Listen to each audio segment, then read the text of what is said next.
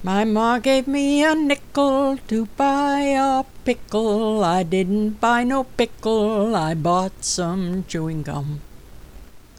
This podcast is about selling online. Now, I have a lot of interests and I accumulate a lot of stuff. So I decided to start selling online. I started first with eBay, doesn't everyone? And I got together a collection of all kinds of things. I, I sold uh, sewing patterns and books and magazines and gollywogs and and what have you. And I did fairly well with it, particularly with the books. But then I got more professional and I moved to an operation called AbeBooks, abebooks.com.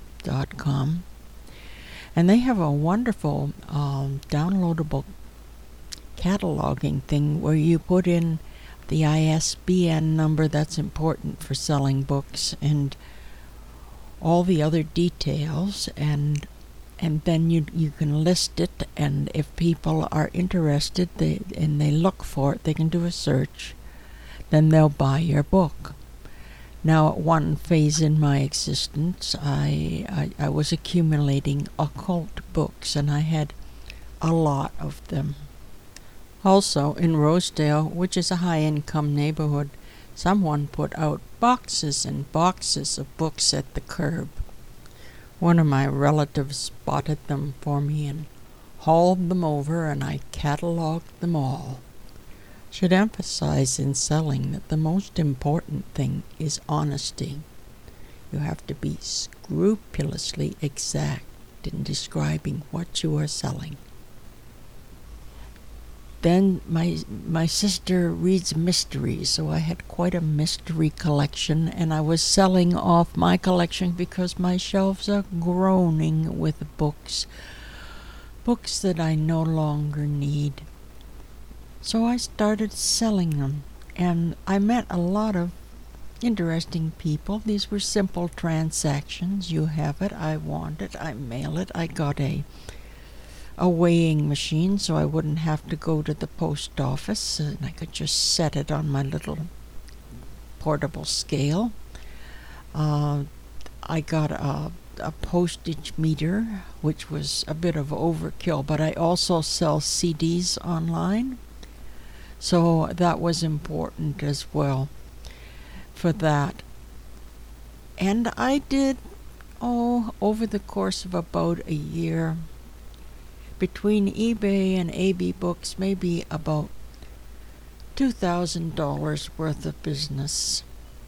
But the amount of work that went into setting up listings, not so much on AbeBooks, but on eBay, because you need a picture and you need a description and you have to categorize it and state the time of the auction and decide a, a price that will attract buyers because they're all bargain hunters there, even the collectors.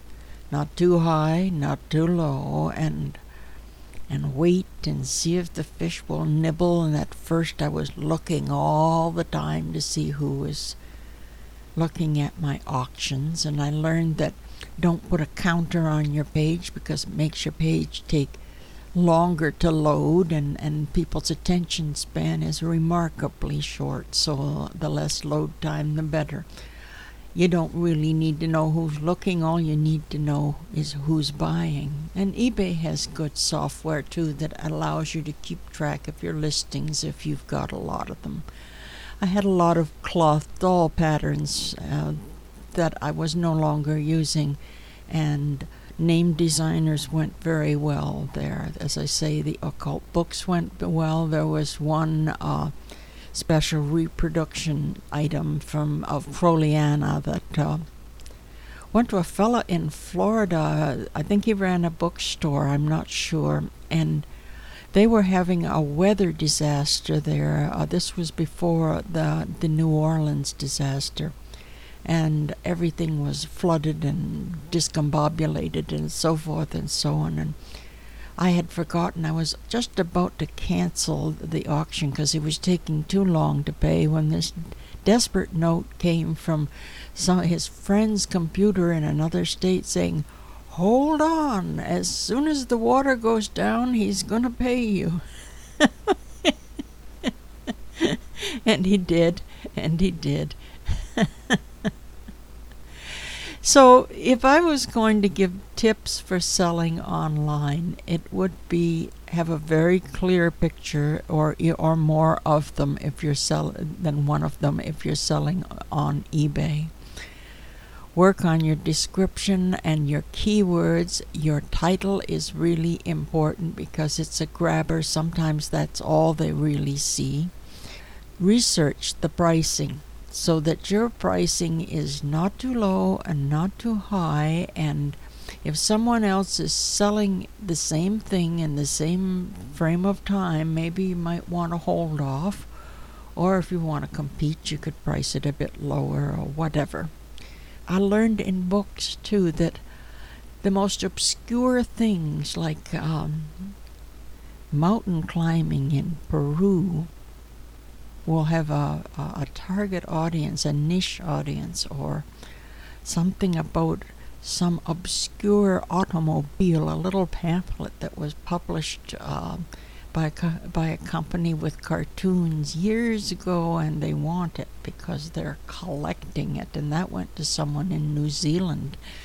That's the other thing. You're selling globally. Uh, I sold a fair amount to the Far East, to Australia and New Zealand, primarily into the United States, also into Canada, where I live, and to Britain, and in one instance to France and, and um, parts of Scandinavia and Holland and so forth and so on. It's quite exciting when you you send your parcel off into the ether and postal services are quite wonderful the stuff gets delivered and there you go.